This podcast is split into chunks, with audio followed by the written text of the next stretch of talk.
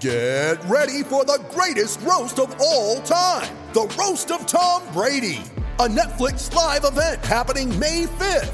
Hosted by Kevin Hart, the seven time world champion gets his cleats held to the fire by famous friends and frenemies on an unforgettable night where everything is fair game. Tune in on May 5th at 5 p.m. Pacific time for the Roast of Tom Brady, live only on Netflix. When you need mealtime inspiration, it's worth shopping Kroger, where you'll find over 30,000 mouthwatering choices that excite your inner foodie. And no matter what tasty choice you make, you'll enjoy our everyday low prices, plus extra ways to save, like digital coupons worth over $600 each week. You can also save up to $1 off per gallon at the pump with fuel points. More savings and more inspiring flavors make shopping Kroger worth it every time. Kroger, fresh for everyone. Fuel restrictions apply. With threats to our nation waiting around every corner, adaptability is more important than ever. When conditions change without notice, quick strategic thinking is crucial. And with obstacles consistently impending, determination is essential in overcoming them. It's this willingness, decisiveness, and resilience that sets Marines apart. With our fighting spirit, we don't just fight battles, we win them. Marines are the constant our nation counts on to fight the unknown. And through adaptable problem solving, we do just that. Learn more at marines.com. So it's uh, all for play for still. I think so. Do you want to bet against us?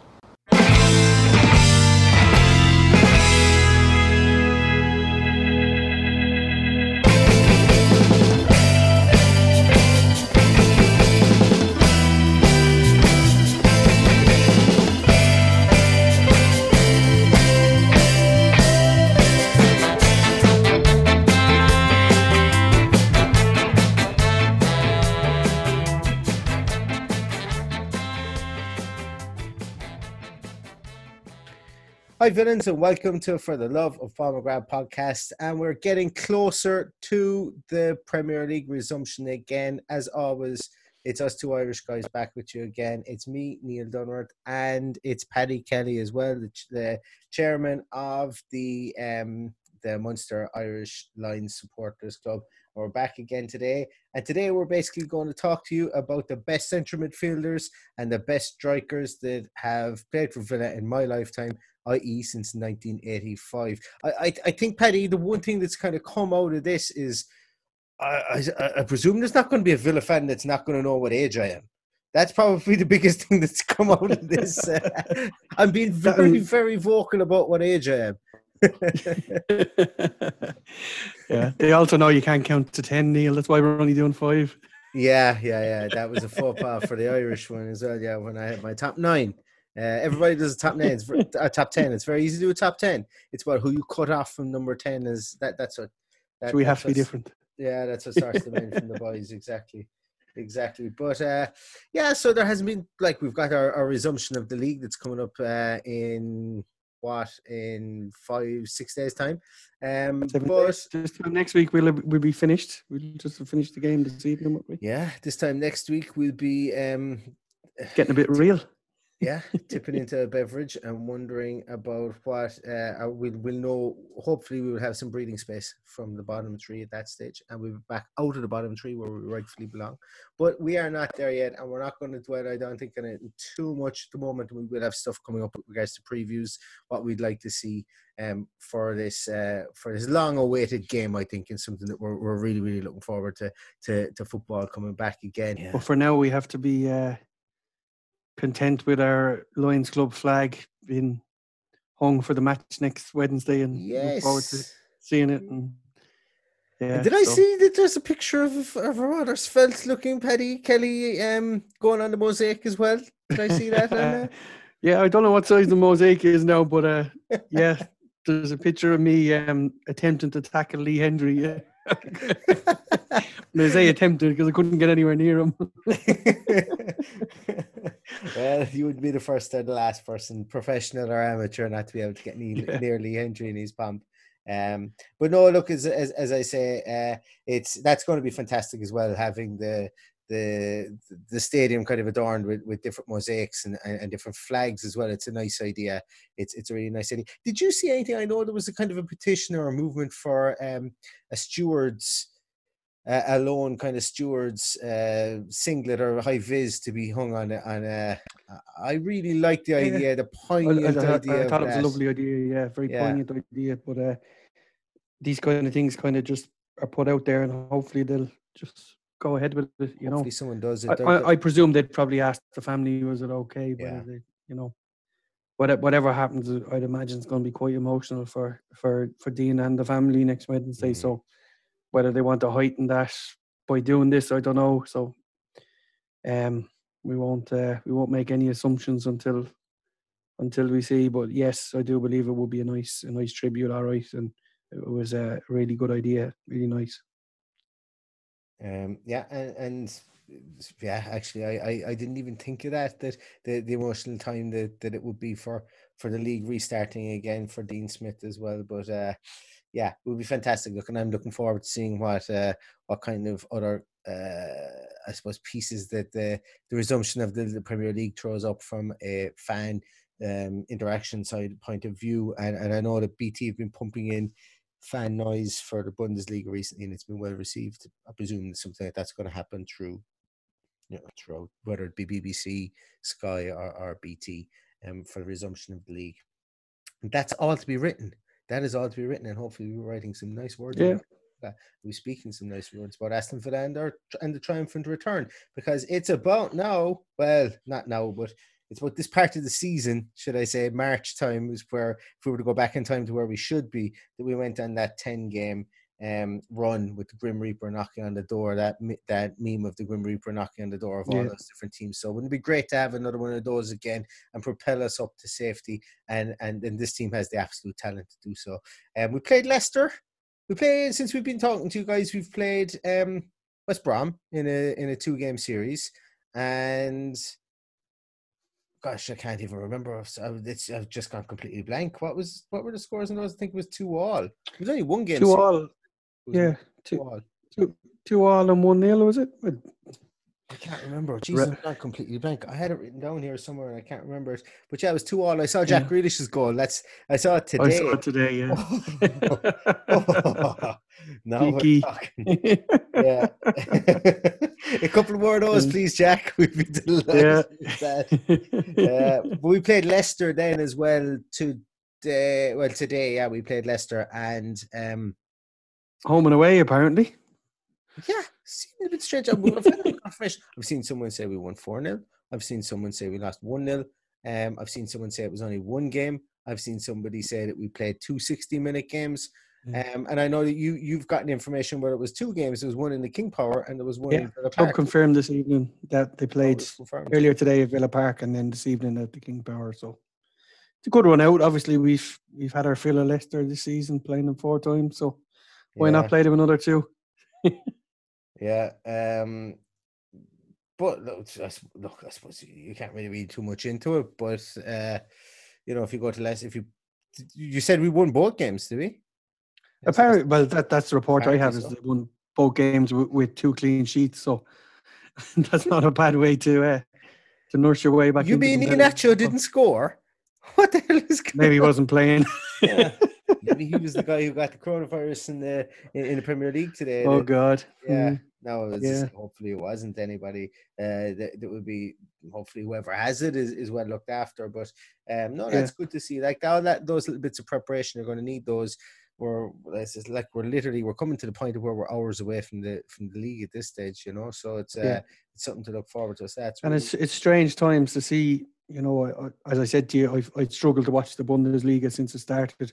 It was a little bit better this weekend when I watched a couple of games, but the, the start of it I thought was very pre-season-ish, very testimonial like. So um, it's no harm to get those couple of games under the belt and get used to the empty stadiums and, and see how we go.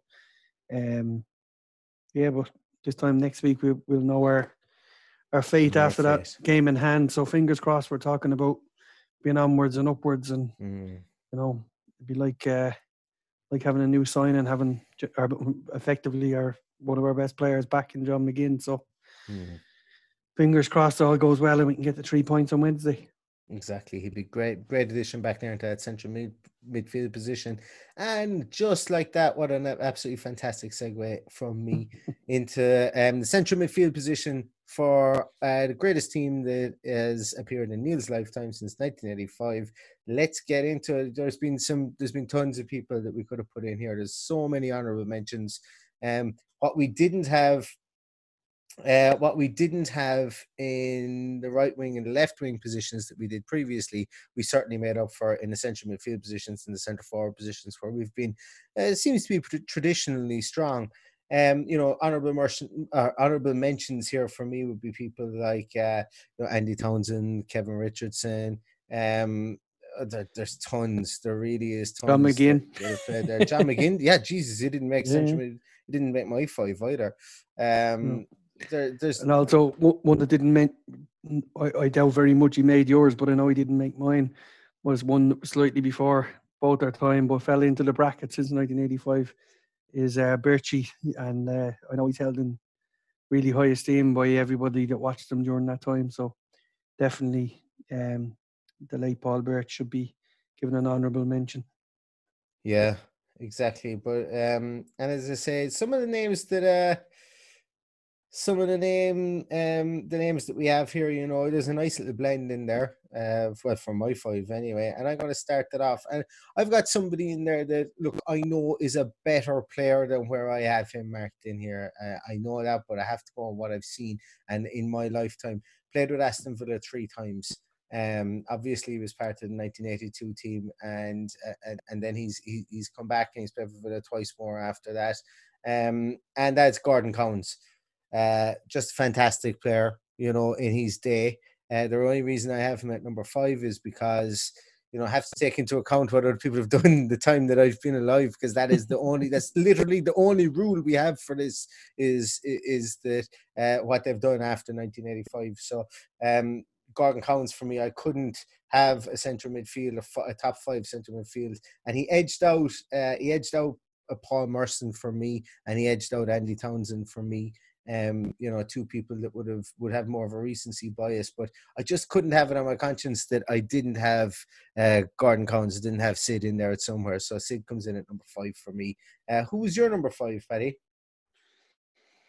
Um, I, will uh, I'll just say that I had Gordon and Cowans slightly higher than that. I think we'll, you we'll would, yeah. um, at number five, I have David Platt. Um, I don't hold David Platt in any high esteem. I think he didn't exactly, you know, cover himself in glory since he left Villa and doesn't speak about them too well. Um, but undoubtedly, fantastic player. Um, before my time, really, as a fan playing for Villa.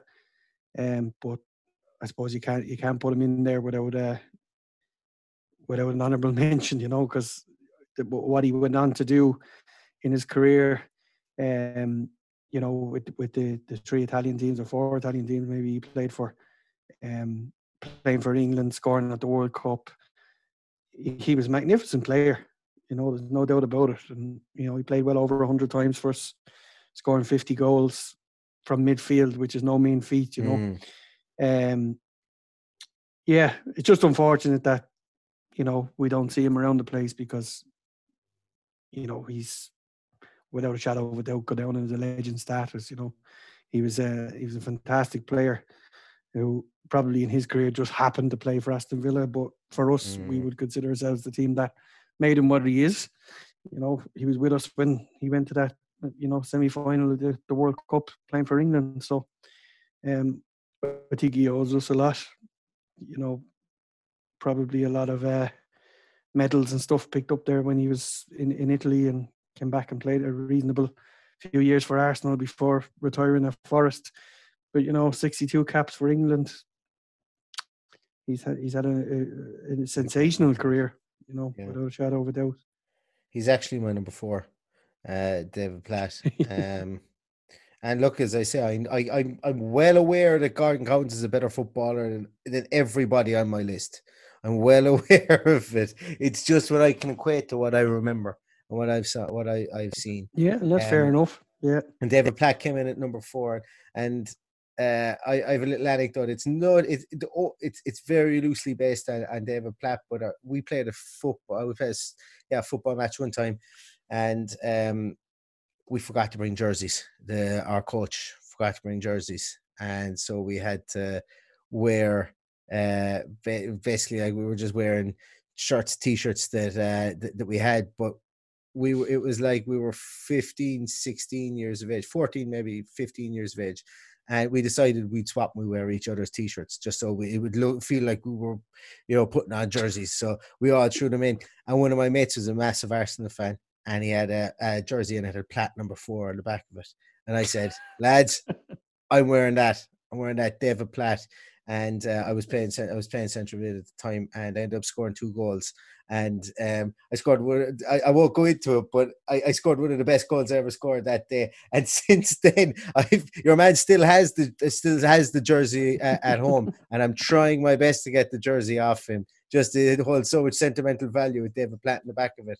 But um, that's not the reason I have an, uh, him at number four. He was just he was he was really really good player. He was superb uh, central midfielder. He was exactly what England needed. He that like England had a great team in in, in that era, and he just made a tick from a, a I suppose a creative sense from the middle of midfield. Um, and and he was just a very very good player. Look, hundred percent, he's gone on. He's gone on to be quite an unsavory type of per- I won't even say unsavory, but kind of a narky type of person, I think, in, in the media since um never really came across as a very nice person on the on, on the line with uh, with Man City. And uh you know never really got his his uh he, he never really took to the to the actual managerial game and such. But uh you know what he did for Villa was absolutely fantastic. You know he just scored for fun from midfield and mm. um you know, he was the second coming of great players like Gordon Cowans, Brian Little, all those kind of guys. You know, he was the next in the conveyor belt for Villa and that in, in, in that in that position. And and for me, I just thought he was fantastic. Who did you have at number four? At number four, I had Gareth Barry. Speaks for itself, I suppose. 365 games for, for Villa in 11 years, uh, 41 goals, um, played in a number of positions left back, left midfield, central midfield. Um, probably could have picked them in either or. Um, a lot of people not too happy with him leaving, but I think after giving us 11 years, why not go on and win a Premier League title for yourself? You know, uh, I, I can't argue with with uh, his motivation for leaving. I will argue with the fact that he now plays for the Baggies, but we won't hold it against him too much uh, unless he, unless we end up playing against them in the Premier League next year, and then back to square one. But uh, yeah, I've nothing but fond memories of Gareth Barry. Uh, smashing player, no matter where he played. Um, obviously, a really good professional holds the record for the amount of Premier League appearances. Like players don't play 650 games anymore. Uh, you know, with the exception of his games, with the baggies, all of those are in the top flight he's had, he's had an astronomical career without a shadow of a doubt. So, yeah, warrants his place in there for me. Um, yeah, I've got Barry higher. Uh, I've got Barry a bit higher, uh, a bit higher than that. Probably controversially so, but uh, yeah, I do. Um, so he was number four for you. Number three for me is uh, Stiliyan Petrov. Um, he was much like I could never understand why there was a certain element of the fan base that thought the game passed him by. And look, I'm going, I'm going to call a spade a spade here. That there was uh, there was a, there was an element of the fan base that didn't like him, just flat out didn't like him. Thought he wasn't a good player. And then when he had his illness, uh, uh, like people who I remember having having debates with people, and you know, not not in in a sense of holding on to the receipts to seem virtuous because of obviously the awful illness that Petrov had, but uh, he's gone down to be a club legend. Um, you know, and and that's the way he was. He was he was a really good player for the club. He was fantastic player for the club. It wasn't because he got his illness that he became a club legend, and that's that's kind of what I'm trying to get get through here. It was only the people maybe opened their eyes to how good he was when he wasn't around. And and for me, I have him in, number three because he's a born leader no matter where he's been, uh, whether it was at Celtic, whether it was at Aston Villa. Um, you know, he's come back alone, ill-fated. Once again, I've said it nearly on every podcast. If that's at any other time with a stable boardroom, with a chairman that knows what the hell they're doing, and um, you know, maybe a, a manager that isn't on a short leash, Petrov probably gets another contract that time, even if it's for you know just just to you know for the buoyancy factor of what he would be in the locker room. Um, but mm-hmm. you know he's he, he what he did to to to to even make that small comeback that that that that brief comeback should I say um God, he was a trooper of a man. And when he played with Philly, he was fantastic. And he scored one of the best goals I've ever seen against Derby um, from the halfway line. what a fantastic goal, you know. But he was he was brilliant. He was he was eight million euros well spent. He was Martin O'Neill's only signing in his first year. He was Randy Randy Lerner's first um, splash, I suppose, really um, at that stage. And he went on to be, you know, to be that unbelievable influence, captain fantastic at, at, at times. And, and look there's a reason why he's revered around Villa Park. Uh, and as I say, he was there's people who didn't like him at the time when he was playing, but I'm glad that everybody can rally around the fact of how good he was. Um, you know, even even though it took something horrible to happen to him, you know, for, for people to realize that as well. So it's Stiliyan Petrov for me at number three. Okay, I, despite the fact I've nothing but love for Stiliyan Petrov, he's not in my top five. Um, he was a different player to the player we signed from Celtic. That may be, you know, something got to do with the standard and the step up from the hmm. SPL to the, the Premier League. But at, at Celtic, he was a completely different midfielder. That he was, um, you know, he he would be the one that was bombing on and getting on the end of crosses and scoring goals. He wasn't that type of player for Aston Villa, you know. Um, he scored 55 goals in just over 200 games for Celtic. So that just pro- shows how yeah. prolific he was. I think, you know, there, there was, I remember at the time, one of the first times I saw him, the, the guys around me, the fellas that I know, used to call him the crab because he always went sideways. But the, I, I, as I always say to people, people don't do that by their own choice. Yeah. It's usually manager, which and he was never that type of player. Even though it was a Martin O'Neill player at Celtic, he's a Martin O'Neill player at Villa. I think Martin O'Neill realised quite quickly he wasn't going to be given the freedom to get into the box the way he he did at Celtic. So, um, while he was a fantastic signing, I don't agree with them calling him a crab. We're all there to to do a job, and if that's what he's told to do, to bring the wide players into it and the fullbacks into it, so be it. And I think that was a staple of the Premier League at that time. The Premier League was very, very um, tactically um, stubborn. You know, it's it's only in recent years since the influx of you know Mourinho and and even um, you know more adventurous managers that have come into the league like Pochettino, like uh, like Guardiola, and and and there's loads more else that have come into the league. But like you go back as far as Gavin McCann when he played with Villa, he was known as a crab for just going back and forward, not having any any any luster to go to um to to bomb bomb on.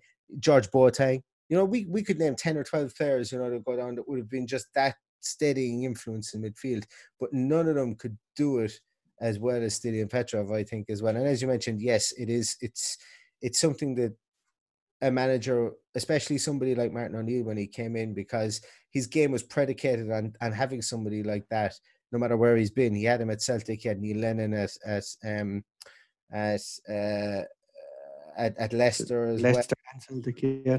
And at Celtic. Um but but he's he's tactic was predicated on that and you know that's not negative either there's people paying no. 80 million for for crabs like like in N'Golo Kante and uh absolutely and Makelele you know Claude Makelele yeah 100 percent you know and he, he, was, he was ahead of his time yeah maybe so maybe so oh. uh, who did you have at number three Paddy at number three I had one of our own Ian Taylor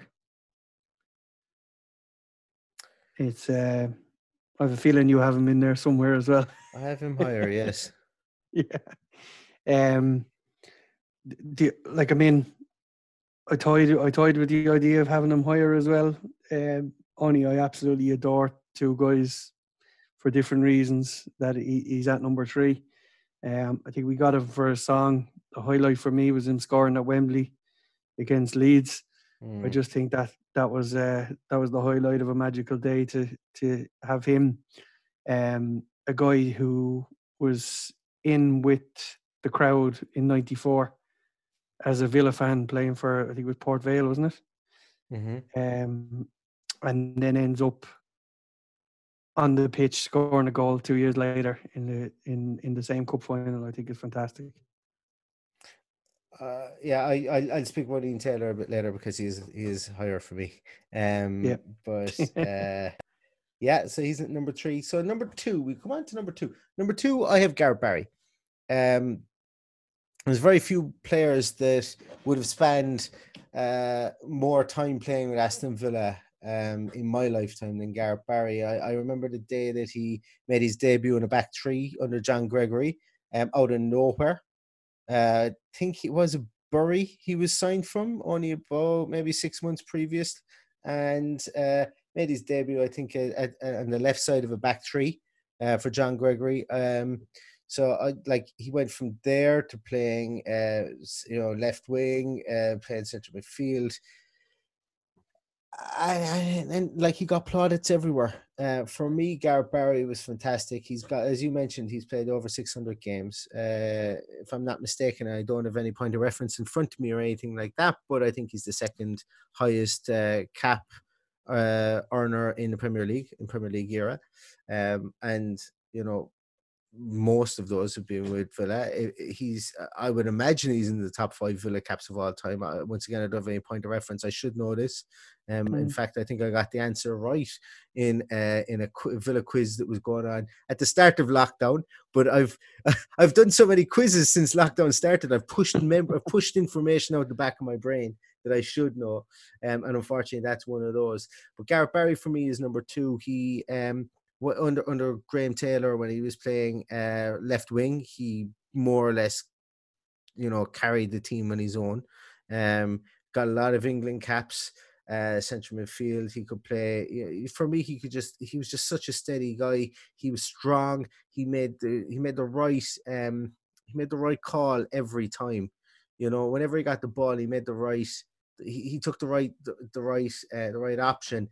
Um, but yeah, like uh, I was, I there's two players that I've been disappointed, been so so so disappointed that left Aston Villa in my time, and one of them was Dwight Yorke, and I got over Dwight Yorke in about six hours, but it took me about six days to get over Gareth Barry. Because of the project, protracted Liverpool stuff, and then going to Man City, I actually felt that he took a step down in going to Man City at the time. How wrong was I? Um, but um, I can't fault him for what he did for Villa. He was just uh, he was just imperious. He was brilliant. He was absolutely brilliant. I, I tied with having him in the left wing discussion. I tied with having him in the centre half discussion. Tied with having him in the left back discussion. And I went, you know what? If I'm putting him in those discussions, I know he's not going to win. But for me, central midfield is going to win. He's going to come in in one of those two spots, and, and Gareth Barry is in there for me. Yeah. Uh, well, as I said, he's, he's you're what are you? A couple of positions ahead of me. Um, really good player. Scored a lot of penalties. Um, very good Yeah. at set piece delivery. Played in a number of positions. Um, I think he might actually be the number one of the Premier League era for appearances. Could be no, I, yeah. could, I could be wrong. Um, but uh, yeah, model professional moved for medals. Little we did we know when he picked Man City they were going to win medals, but they did. Um, and you know, really, really good career. Would you say hold it against He's playing for baggies. Exa- yeah, yeah, exactly. we'll, we'll we'll sanitize that out uh, of his of his history. Just looking at the appearances, he is top. He is absolutely top. Would you believe that we have four of the top one, two, three, four, five, six, seven, four of the top eight Premier League appearance makers have played for Aston Villa? Gareth Barry, David James, James Milner, and Emile Heskey. Yeah. That's there you go. Longevity that we, we signed. Yeah. Obviously, one of our scouts liked longevity at one stage, and that's that was a reason for signing players. But uh, Uh, obviously, looking down through the li- oh well, Gareth Barry is still playing as well, yeah. But James Milner would be the only one that could eclipse him. But he's a good 120 games behind him, so uh, he would want to. It's unlikely, yeah. Yeah, unlikely. Well, you never know. Not impossible. Yeah, yeah. Maybe yeah. he'll come back to us and finish it off. How bad? I take him. I take him in the morning. Yeah. Um. So who did you have at number two, Paddy? At number two, um, the guy with magic in his boots, Paul Mm. Merson. The guy that you dropped out at the last minute.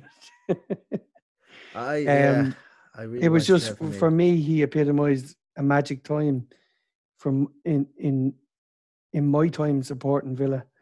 Um, you know that run leading up to the FA Cup final in 2000 Yeah. to watch the likes of him and Carbone together, Dion Dublin. It was just a, it was just a magical time. But the guy could do absolutely everything. His, his feet were unreal. He never stopped. He ran all day. Another guy we got at the end of his career, which we'd love to see him a bit earlier. But you know, when he was there, he was fantastic and a joy to watch.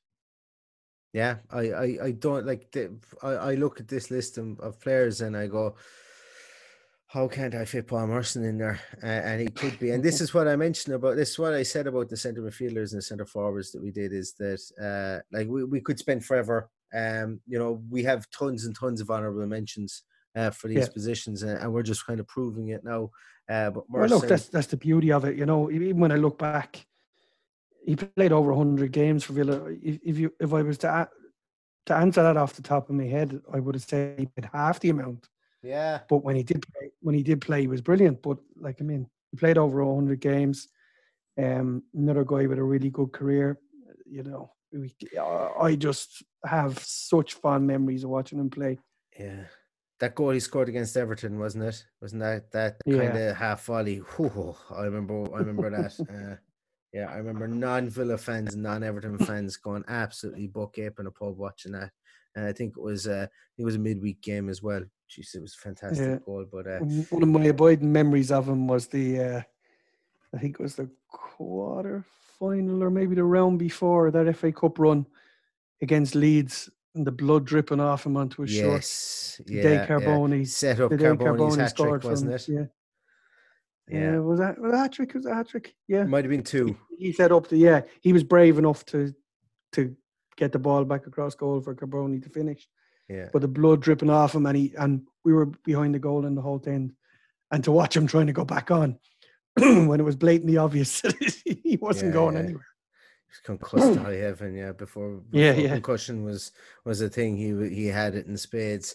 Um, so he comes in at your number two, and my number one is Ian Taylor, and um, never. I, I think I think when it, wa- he when he signed for Villa, he signed from Sheffield Wednesday.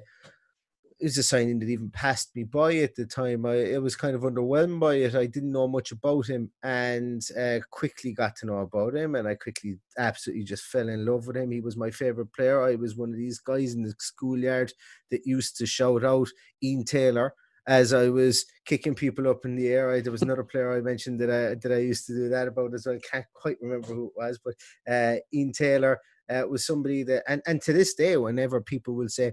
Who's the you know name your best Villa uh, eleven? I will mention Ian, Taylor, and people will not have a clue who he is. And I think that is just blatant ignorance because he had a fantastic career for Villa. He played very well for Sheffield Wednesday, and you know people should know who he is. That's that's their Yeah, yeah. fault. You can't teach.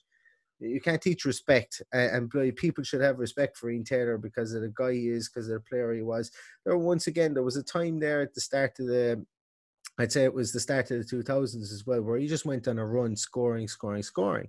You know, I think that he scored something like four goals in four games at one stage, and he was just such a driving force. And, and Villa, usually Villa uh, supporters that play for Villa, usually end up bringing in the goods, you know. And look, we've been through it with with, with players so far that we've gone down through it. Obviously, Jack, obviously Lee Hendrie, uh, people like Ian Taylor, uh, Mark, Albrighton.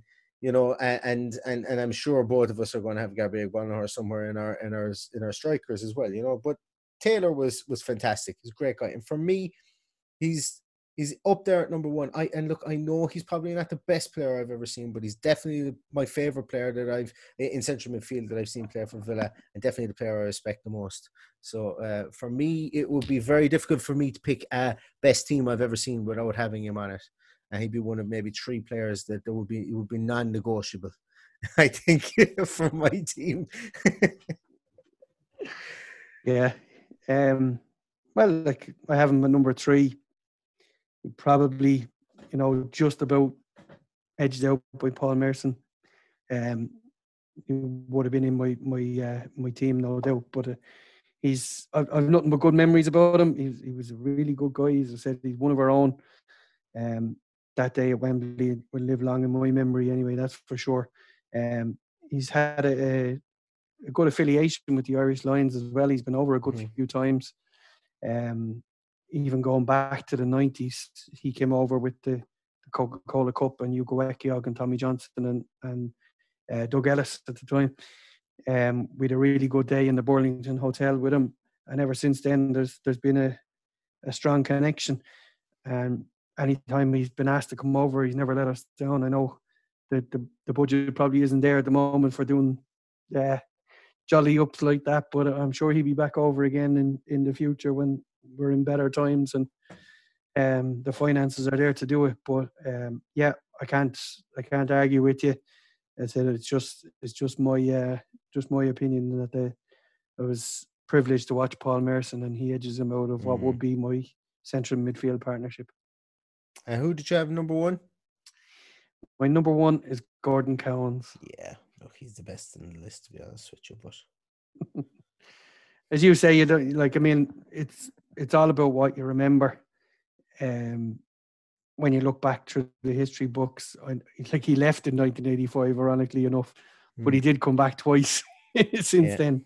So, I, you know, he has to have a place there. He, he played well over hundred times when he came back. So, um, I, I, am blessed to say uh, I've seen him play, um, particularly in that 93-94 season. Um, I've also met him a few times. Lovely guy. Um, there's a great picture of him and Stephen outside the Holte End. Um, you know, and and obviously, you know, our thoughts are with him at the moment. He's going through, uh, well, rough times ahead. You know, with his health. So, mm. um, he he without a doubt one of the best footballers ever to grace Aston Villa for me. Um, and good luck to him in the future. You know, it's a it's a, a tough disease, and I'm sure every Villa fan is with him. Mm-hmm.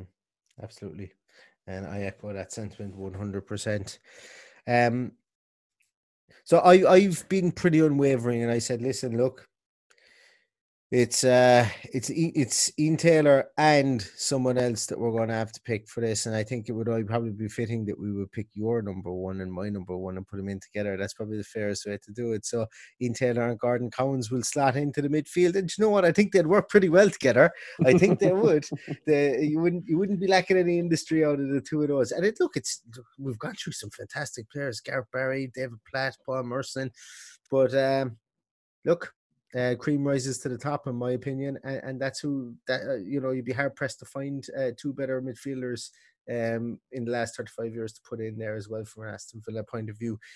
We're going to move on to centre forward position, and we could literally spend a week talking about this. And I'm going to try and curtail myself from giving an opinion on absolutely everybody because we've had, like, contrary to popular belief, we've had some fantastic strikers.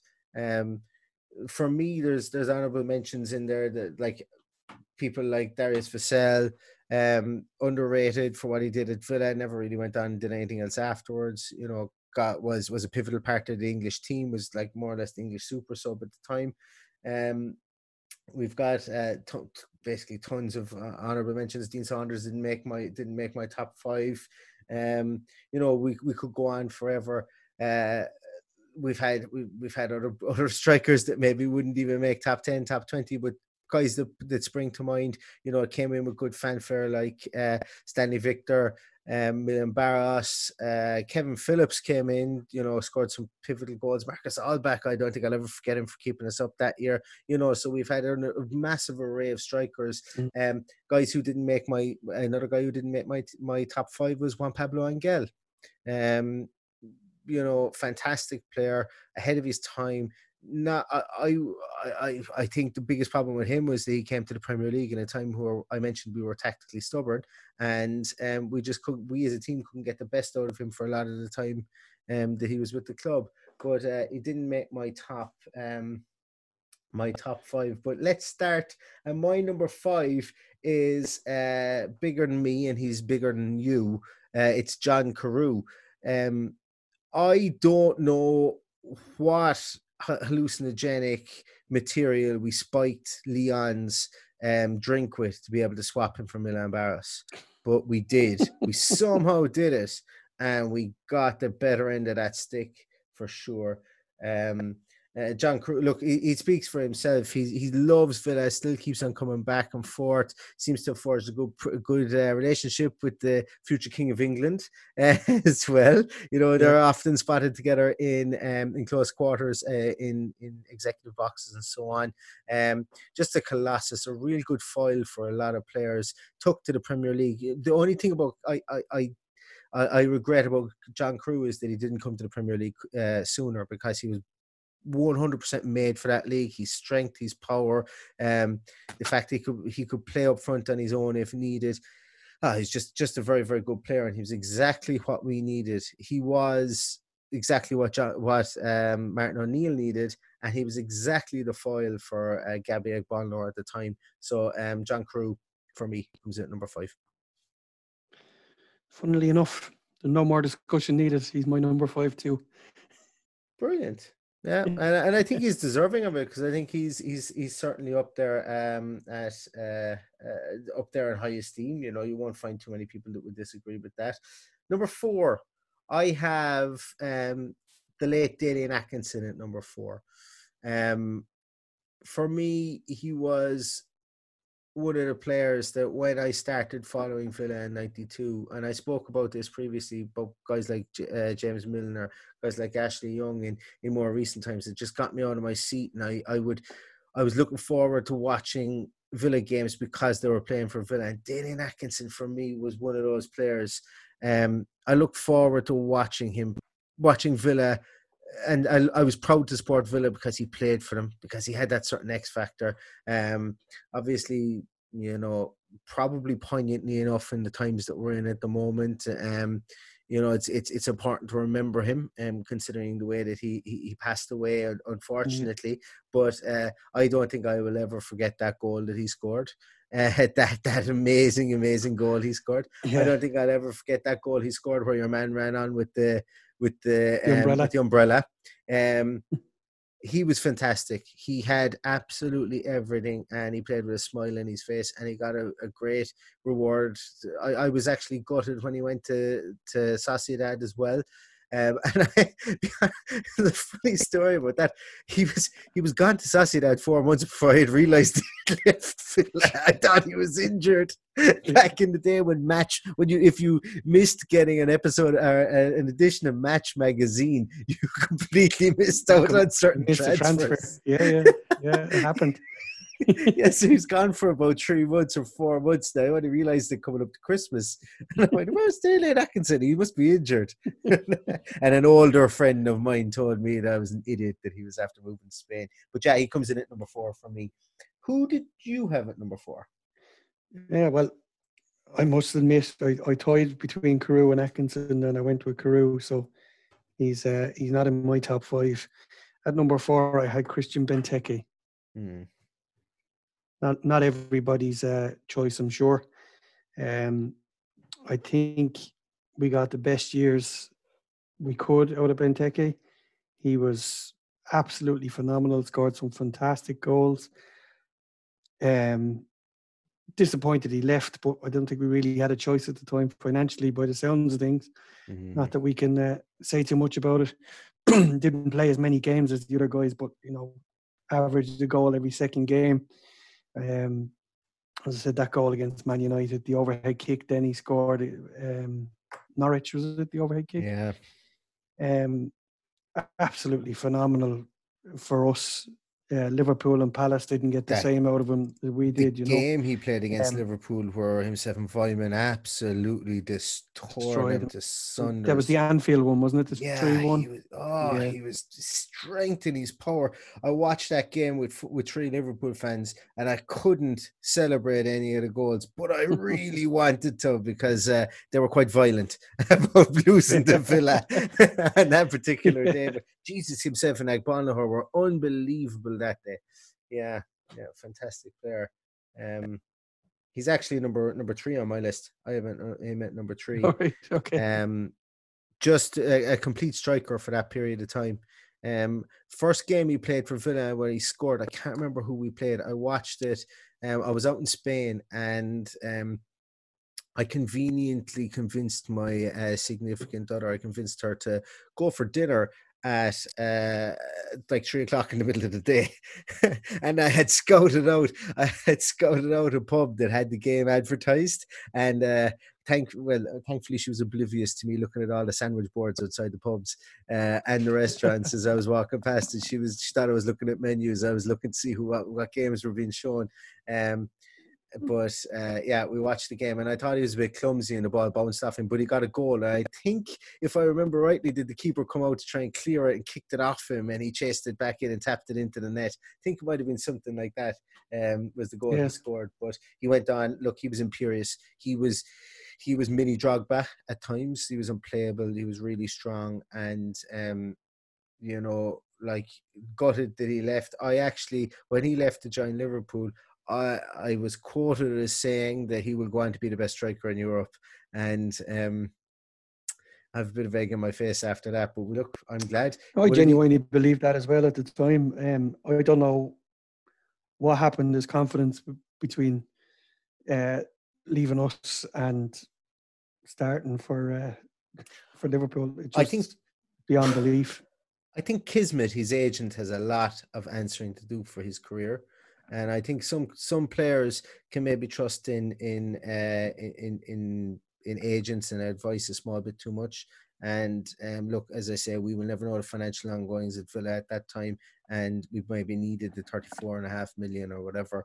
But uh, Kismet was uh, was kicking the tires for 18 months prior to that, and I think maybe you know that could be something to do with it because uh, look, agents can be good for you; they can get you a good deal, but they can also turn your head from time to time, and, and maybe it might yeah. be something to do with that. I just don't have any good feeling towards that agent in particular, and the fact that I know his name uh, kind of brings a small bit of infamy because uh, he did. Yeah he did get caught a lot of times with fake phone calls and things, and he just didn't ever seem to be the, the, the sharpest knife in the drawer either. But look, uh, Benteke was was my number three. Who was your number three, Paddy? My number three, and I have to admit, I was never a huge fan of number three, but the statistics, the things he did in his career, I didn't think he scored enough goals, missed a lot of chances. Um, but in his defence, we rolled him out every time he played the Blues, and he came up trump. so at, no, at, number three is Gabby Agbonlahor. Yeah, I don't disagree. I have him higher. you have him higher. I figured you might. like I made, I made no uh, earlier, in you know, in, when we spoke about, I, I, I don't go in for small strikers. I love the big guys. Yeah, you know, I love the likes of John Carew and and and Benteke. Um, so it, I can't ignore the fact that Gabby Agbonlahor is our highest Premier League goal scorer. um, he's one of our own. Um, you know, it's just he warrants a place in there, regardless of what my opinion of him is. Uh, I I have him at number two. Um, I have at number two specifically for the fact that uh, you know, like he he did it all for Villa. He could play up top on his own. There was a time he could. Um, like I, I would love to have seen how his game could have morphed if uh, like like he was at his best when he was putting on that muscle and he was becoming that sprinter striker type guy um that track and field guy that I mentioned kind of like Tony Daley uh, was and then Ger- Gerard Houllier came in and Gerard Houllier pissed off a lot of people and basically just thought he was fat and kind of you know he oh he did yeah that that that was kind of the beginning of the end for him you know which was a shame because Gabby Butler, I think, is only 33 and he's not playing football now. And he should be playing football because it's not due to injuries. It's not due to anything else. It's literally just due to getting a bad rap from, you know, for no reason. I don't, I, yeah. I, don't, I don't see what that was. For me, number two, uh, he scored so many goals. He was part of the most, uh, the most, uh, one of the most exciting. I won't say the most successful, obviously, because it wasn't, but one of the more exciting times when we thought we could breach the gap between ourselves and the Champions League. And he's one of our own. So for me, he came in at number two. Um, who did you have at number two, Paddy? At number two, um, I, I, was tempted to pick him at number one. He's one of my all-time favorites. Um, just absolute diamond of a guy, brilliant footballer, great goal scorer, and it's Dion Dublin. Yeah, I'm disappointed I didn't. I, I couldn't fit him in somewhere. I can definitely understand it. I can't believe you haven't got him in. I'm actually shocked. Um, Dion Dublin is just, you know, he just epitomised that that great time of, you know, uh, that period again leading up to, um, Final. You know, Paul Merson. Yeah, oh, you know, the, it, it, was just a magical time. I remember um, the day, if you recall, the, the Santa Claus came in and oh, yeah. on a parachute and hit the yeah. top of the Trinity Road stand, two 0 down at, uh, against Arsenal and I was sitting in the North Stand that day, and we were due to get a flight back that night. And I was actually the, the delay was that long. I was tempted to leave, and I said, you know what, I'll stick with it here. And we were two 0 down, and they come out, and they were just he was on fire that day, mm. absolutely mm-hmm. on fire, and come back and beat them three two. It was just one of the best days out I've ever had. Um, like the like I mean the list goes on and on the the amount of fantastic appearances he's had. Um, not only scoring goals, holding up the ball and bringing other people into play to, to score goals. Um, didn't play too many games in, in the time he was there, you know, but you know, this, this is a guy that broke his neck, playing well, for us. Yeah. yeah. So um, I just think it was an absolute pleasure to have him. I think, you know, we got six good years out of him. Uh, probably the best he played in his career was for us.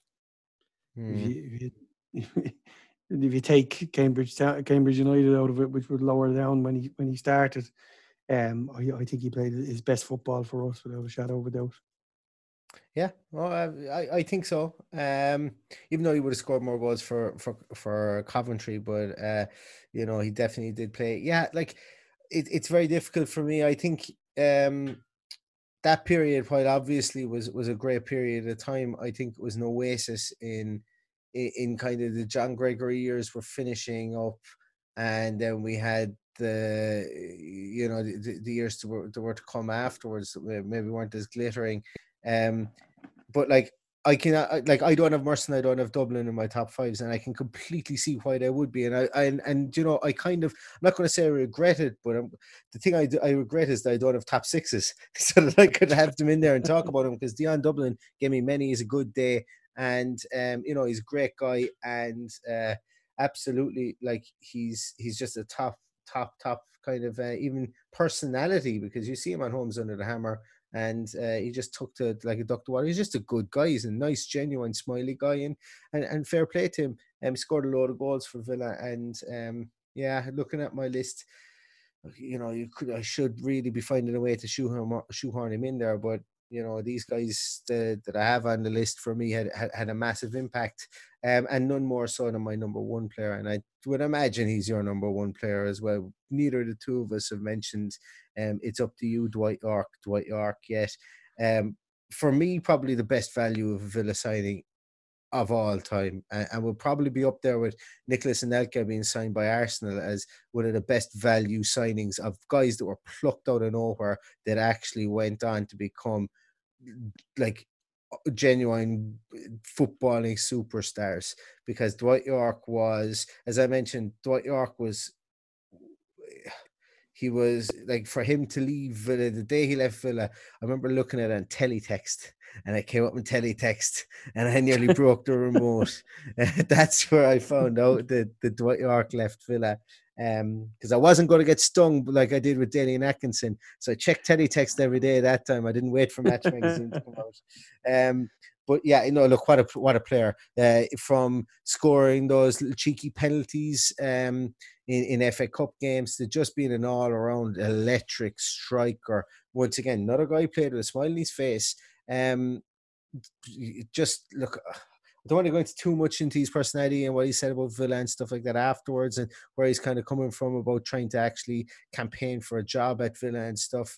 Um, since uh, but but the player Dwight Yorke that played for Aston Villa during those years was just just imperiously fantastic. You know, he was a different breed, and he was a different. Uh, he he had he just had different skill set to anybody that played at the time. Um, you know, he was great compliment himself and Savo Milosevic were fantastic. And actually, I've watched back a couple of those games recently, and Savo Milosevic is an awful lot better player than I actually remember. Um, I've le- I've allowed his spitting incident to taint me, and I, I, I should mention him probably as an honourable mention here. Um, he probably yeah. would be in my top ten because, like, looking back at games, he played. We lost the, that semi final that we lost to Liverpool uh, three uh, 0 Even though we lost three 0 Savo ran the show for us up front, and he was unlucky not yeah. to score a couple himself. But uh, Dwight Yorke, we're talking about Dwight, uh, and definitely number one for me without a shadow of a doubt, the most complete striker I've seen play for Villa. Yeah, he's um he's my number one. Obviously, I'm not going to throw any bombshells in here. He's uh he you was, don't you mean Jordan Bowery isn't your number one? No. um, he he just you know he was just the find of the millennium for us. Yeah. Um, I remember the first time I saw him play at, at Tolka Park in 1991. Which he was just majestic. You know, obviously he was playing playing against Shelbourne, so we absolutely ripped him to shreds. But I remember thinking, wow, what a player this guy is going to be. Um, and true to it, he was for all those years. Um, absolutely hated the fact he went to Man United. Mm. Really, really hurt me. I absolutely despise Man United, everything about them. But the one thing that always sticks out that kind of softens it a little bit is the story Graham Taylor told about the morning of the Champions League final when he rang him and said, "Thanks very much. I'm about to play the game oh, of my life." Yeah, I just that one uh, that one just you know softened that a good bit when Graham Taylor told it. So yeah, I, he's without a shadow of a doubt my number one. Um, you know, a few honourable mentions there that can't help thinking. Would Robbie Keane be our number one if we just signed him when we were supposed to sign him back in 1998? Um, would Luc Nilis have gone on to be number one if we didn't have that horrific injury? Jeez, you know, that goal against Chelsea. Oh, oh it's phenomenal. Yeah, yeah, yeah.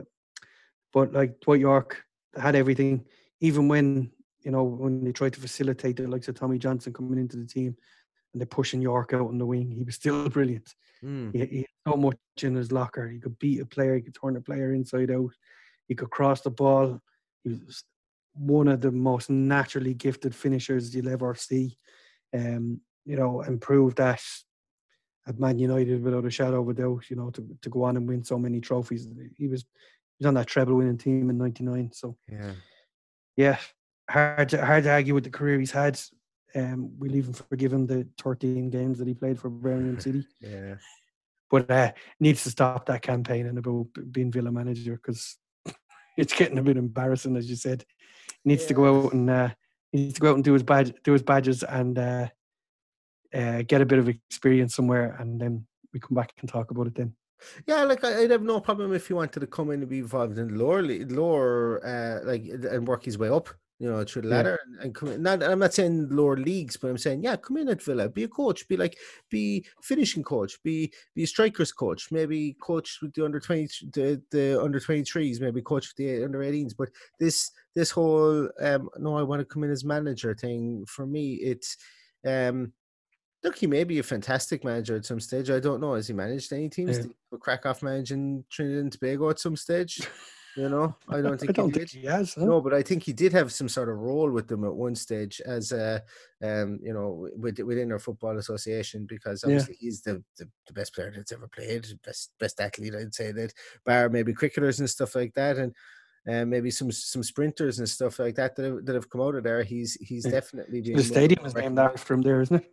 Yeah, I think it could uh, Dwight, could Dwight Yorke. Stadium in in uh, in Trinidad. So Could be. It could be. he's but- a he's an absolute hero in that country, and he, he'll forever be a hero here. And we'll try and overlook the fact that he went to Man U, but uh, Yeah, and, very and, hard- and as very you hard mentioned as well, Paddy, I, I kind of that's that's why I think that's maybe why I did I hated Ashley Young going to Man United, and that's why I would hate Jack Grealish going to United. It's not like I don't I don't despise United. I I I I, appreciate what they did for the Premier League at the time, and uh, and, and Fergie being a manager. I, I was frustrated by them about how good they were, but I was really pissed off about them when they signed Dwight Yorke. I, I felt they didn't need to. They could have given someone else a chance. They hoovered up talent.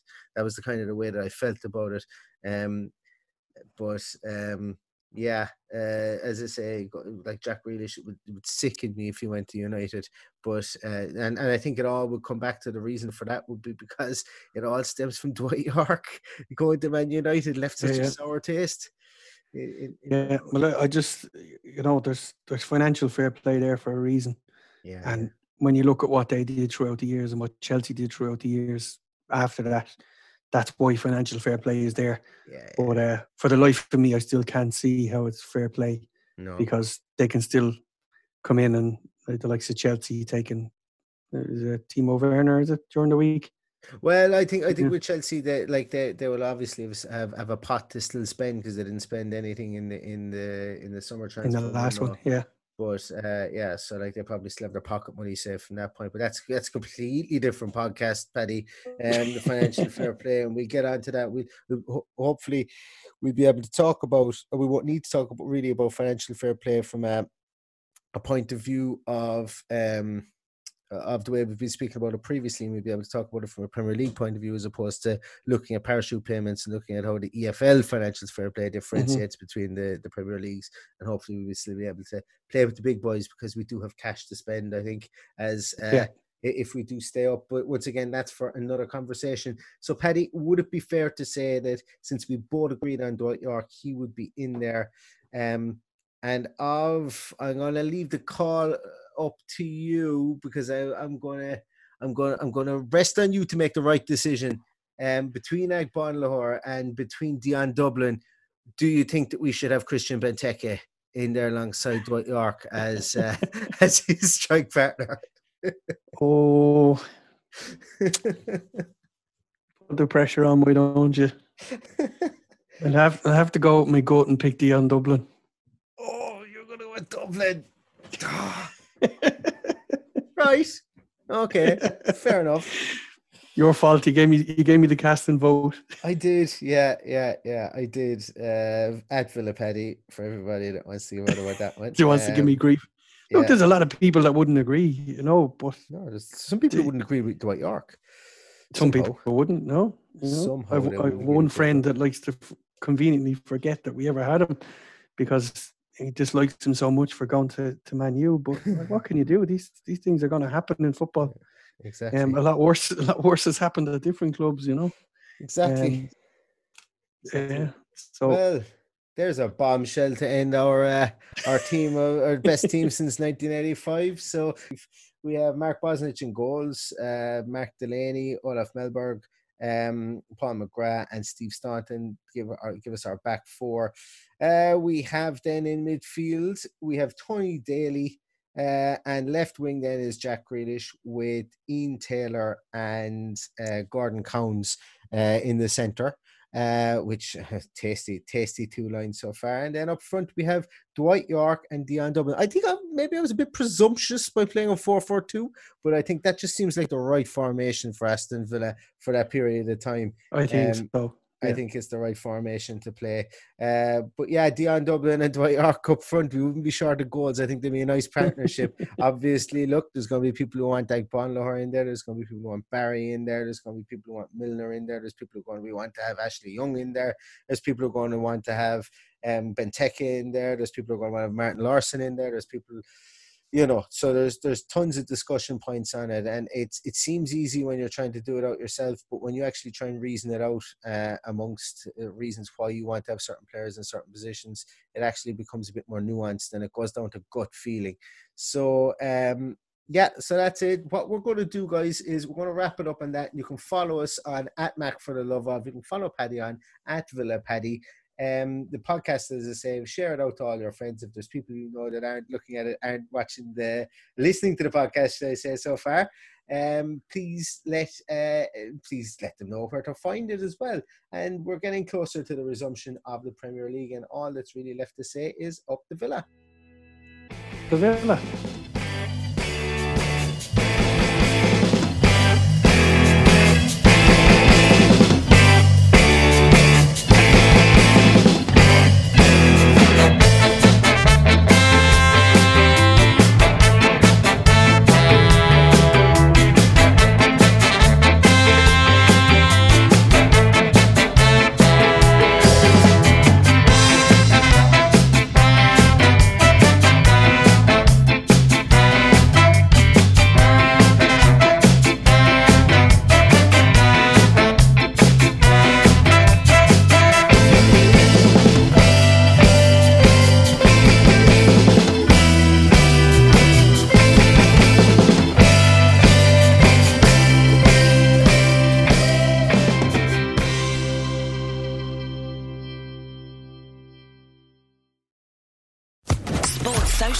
Podcast Network. Lucky Land Casino asking people what's the weirdest place you've gotten lucky? Lucky? In line at the deli, I guess? Aha, in my dentist's office. More than once, actually. Do I have to say? Yes, you do. In the car before my kids' PTA meeting. Really? Yes. Excuse me, what's the weirdest place you've gotten lucky? I never win and tell. Well, there you have it. You can get lucky anywhere playing at LuckyLandSlots.com. Play for free right now. Are you feeling lucky? No purchase necessary. Void where prohibited by law. 18 plus. Terms and conditions apply. See website for details.